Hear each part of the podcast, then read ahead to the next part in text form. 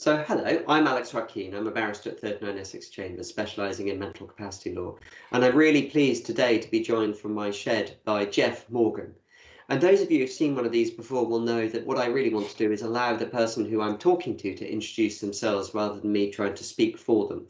So with that, Jeff, over to you. Um, give us a little pen picture of yourself, please, or a verbal picture of yourself. Well, thank you, first of all, Alex, for inviting me to be part of this uh, discussion. Um, as may be obvious, I'm an Anglican priest uh, and I deliver spiritual care as a chaplain. I was part of the class of 91 um, and here in a couple of trusts, I'm part of a multi-faith uh, and belief team uh, which supports patients, relatives and staff.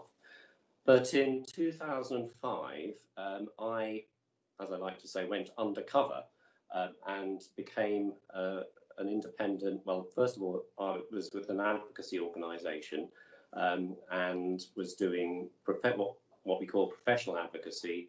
And then um, when the the um, Mental Capacity Act was getting going, uh, I was with an organisation that was that had piloted uh, uh IMCAs, and I became an IMCA and, and sat with that.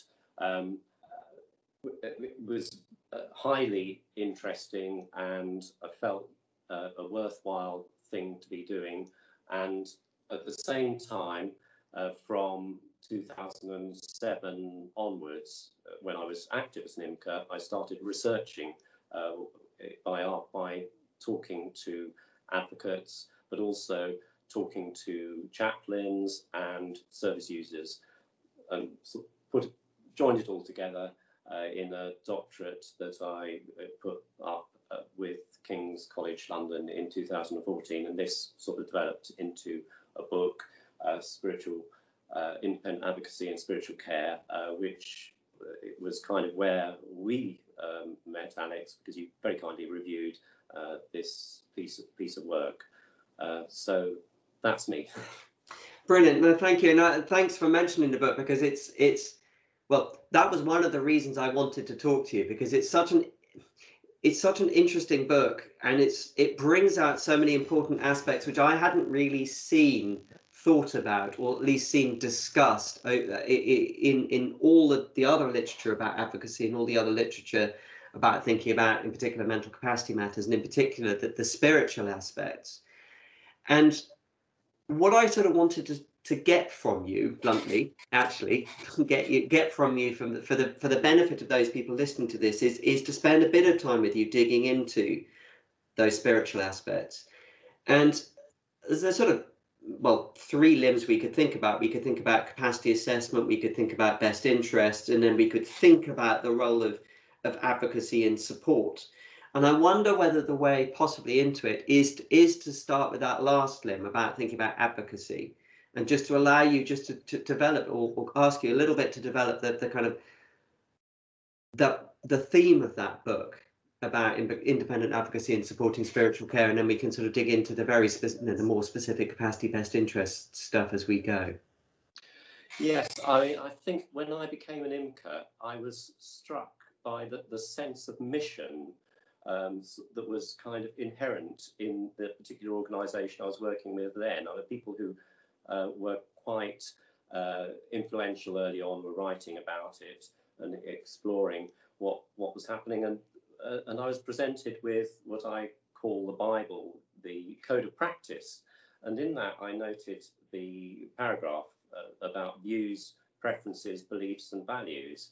Um, I also listened to uh, colleague IMCAs who were talking about the fact that they were the only ones there supporting service users, perhaps in an end of life situation in a care home. And, and although these were, uh, you know, these were not um, pronouncedly religious people, they, they would be very happy for me to say that, um, they would like to go into a local church and light a candle. And so I thought, um, so, so what is happening around those beliefs and values, and are the ways in which we can explore uh, better with people who are, you know, having problems with capacity um, and uh, fluctuating capacity, um, and uh, I suppose what I wanted to do was to see whether there was an opportunity for a dialogue between some of the um, inroads that that were being made into areas of spirituality within psychiatry that I noticed. The, the special interest group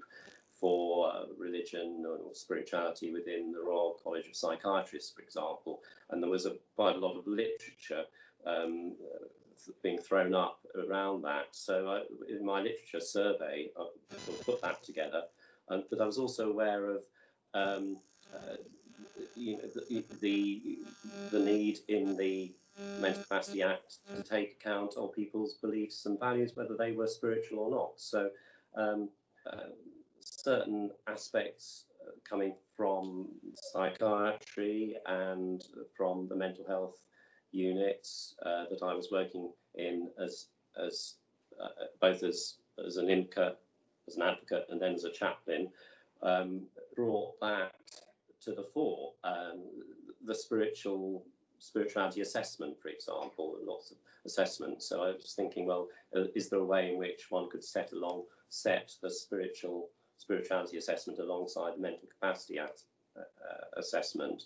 And in terms of best interest, um, you know, what are the factors which could be built into the best interest assessment around uh, around spirituality, around culture, that are sometimes, as you rightly say, uh, ignored or um, not fully appreciated because it's all about the serious medical treatment, it's all about the long term move.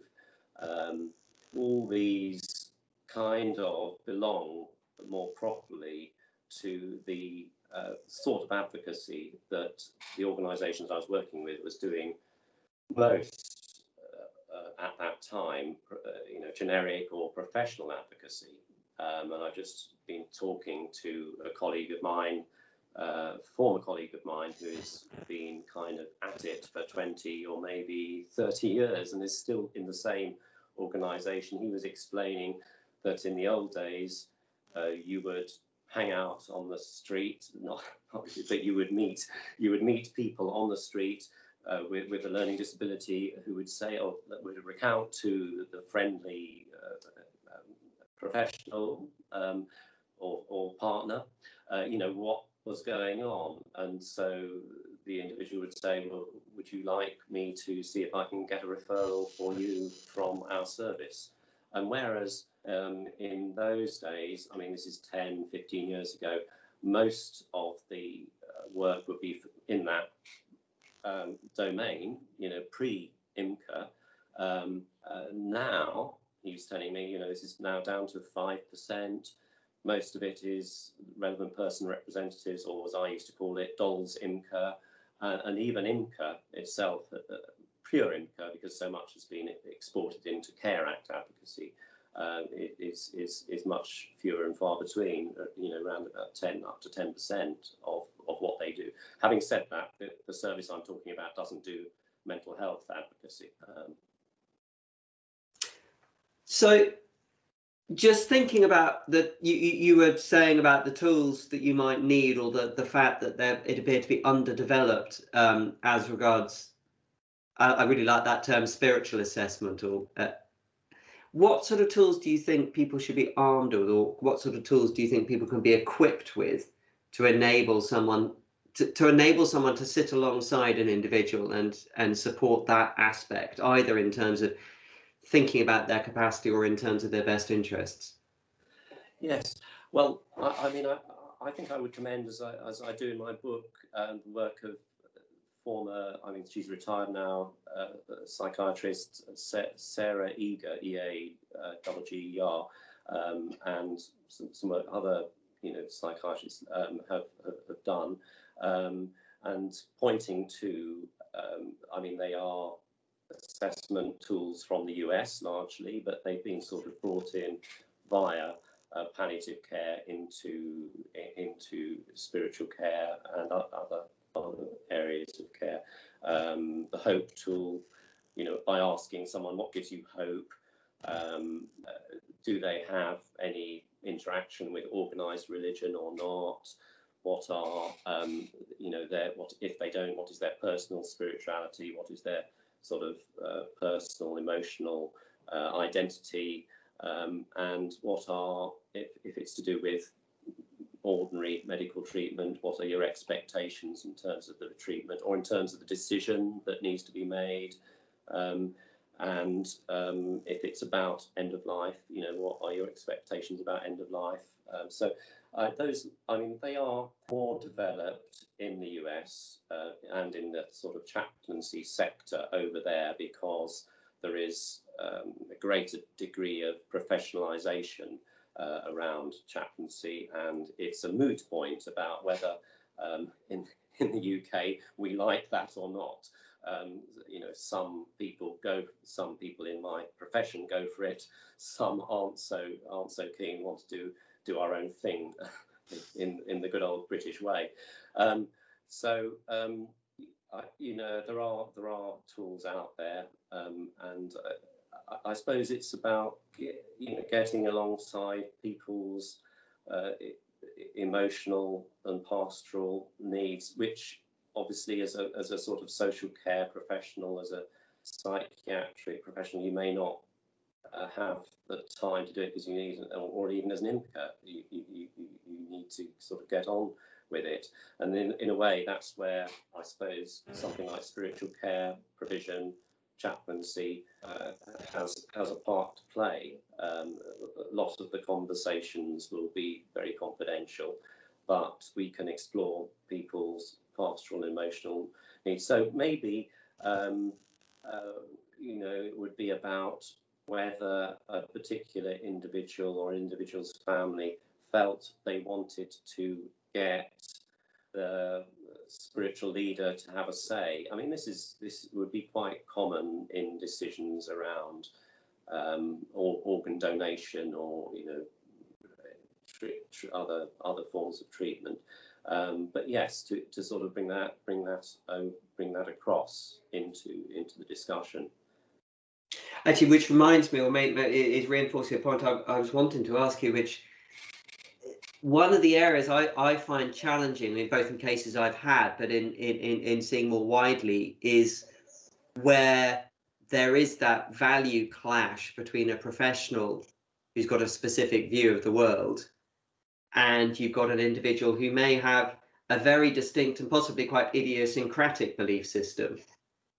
And there is that to what extent are we saying that this is, well, bluntly pathological? In other words, this means this person can't make the decision. To what extent is this reflecting a different value system? Yes, yes. I mean, I, uh, from my knowledge uh, uh, uh and experience, occasionally um, healthcare professionals in, say, in mental health settings will ask chaplains what uh, this person is expressing. Um, you know, I would, would, personally distance myself from it, but um, would you be able to say whether this is consonant with what their beliefs are? So that is quite a powerful position to be put in uh, as a chaplain, isn't it? Um, in what way are any of our uh, um, expressions or decisions consonant with any pattern of, of, of beliefs? Um, but I, I, mean, I was interested in one of your um, previous uh, interlocutors, what they were saying about this difference between will and, and, preference and the legal niceties there. So there's, I think there's probably more to explore philosophically around that. But um, uh, I mean, I think what you say about the um, the, the, myriad uh, of of experiences that someone who is um, you know, in a mental health unit receiving treatment or um, uh, or, or, is in, in a situation where they're lacking capacity because they have a, a, a sort of temporary psychosis in a in a critical care unit. Um, these areas where someone who's non-clinical, and particularly at this time of in, in these times is able to sort of intervene and, and, and be alongside and support the nursing staff. Um, because if I may say, you know, one of the tragedies of what we're going through with COVID is the fact that uh, people are too many people are dying alone and are not sort of able to be supported, or even if they're not dying, they're not having the, the emotional support of someone to hold them, um, someone to see. I mean, it's uh, we do what we can with with virtual um, uh, tools, but uh, that is where it's at. So, um, and so I think, interestingly, um, it, advocates of IMCAs are people who are actually allowed in, although I, talking to my colleague, a lot of his RPR work is apparently being done by um, by Zoom or, or yeah. Teams. Yeah, I mean, there's a real. I think there's a there, there are a whole host of really complex issues about supporting.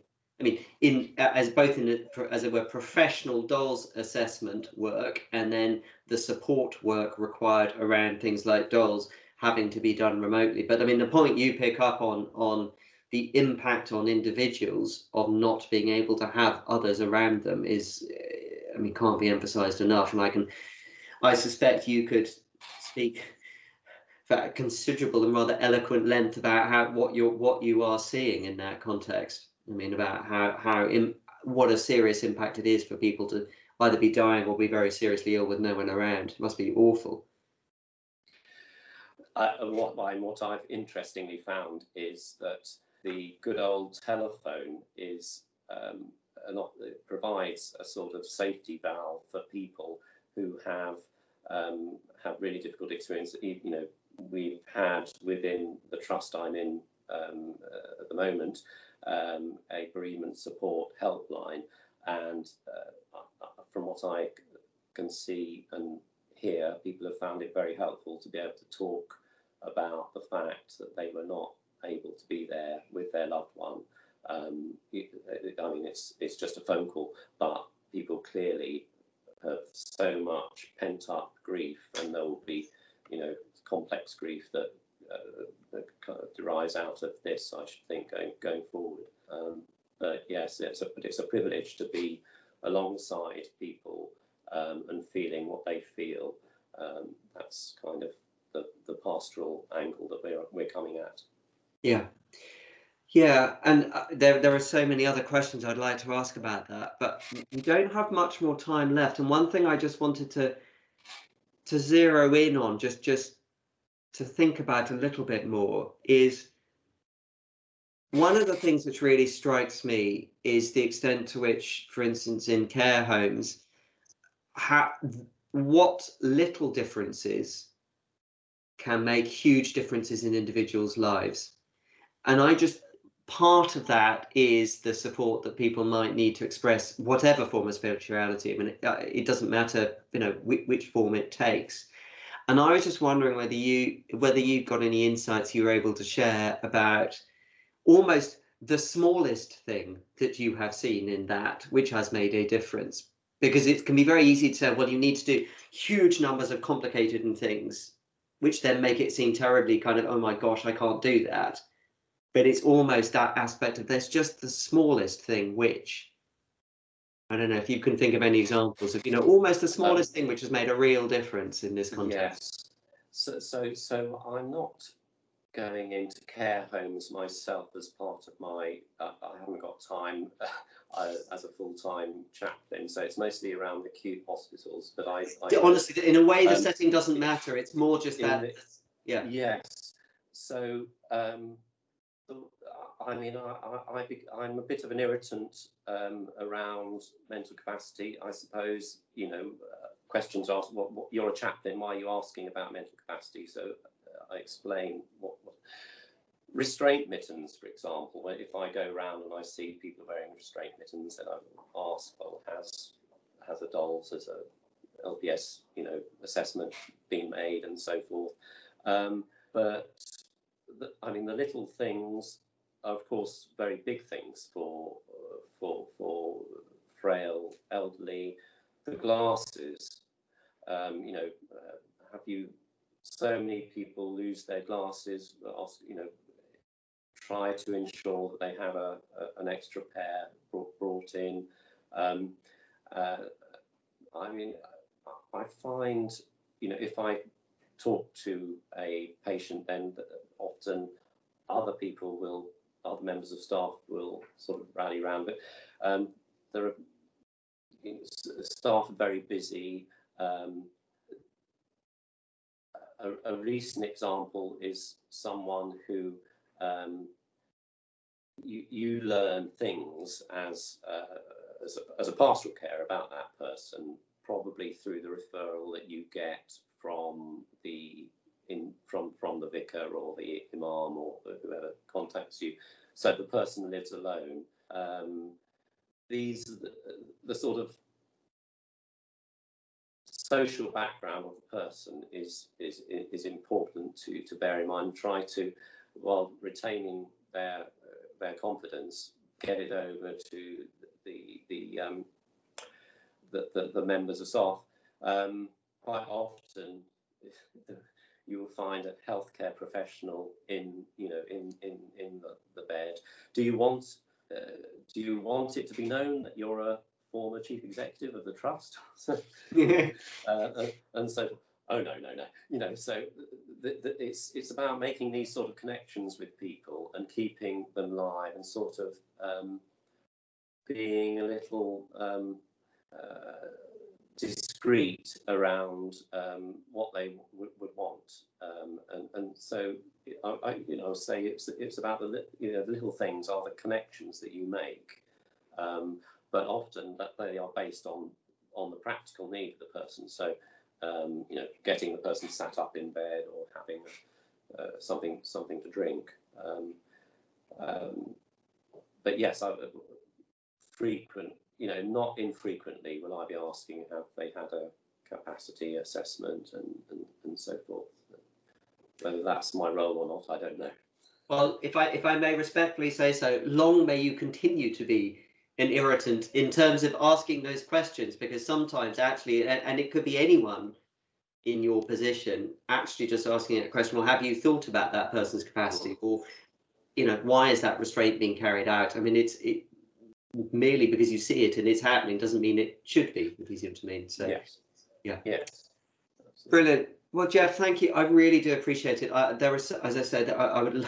There are lots and lots of things I'd like to dig into, but we try and keep these to roughly 20 minutes just because I know people's, well, frankly, attention spans at the moment, there is, you know, we, it's so difficult to find time to concentrate on things. But I'll put the link up to the book. Um, and also, before we came on, as it were, on air, you mentioned a very interesting article as well in, in the context of acquired brain injury. So I'll put a link. I'll put a link up to that. And thank you very much indeed for your time, Jeff. I'm now going to thank you for having me. Press. Great, thank you.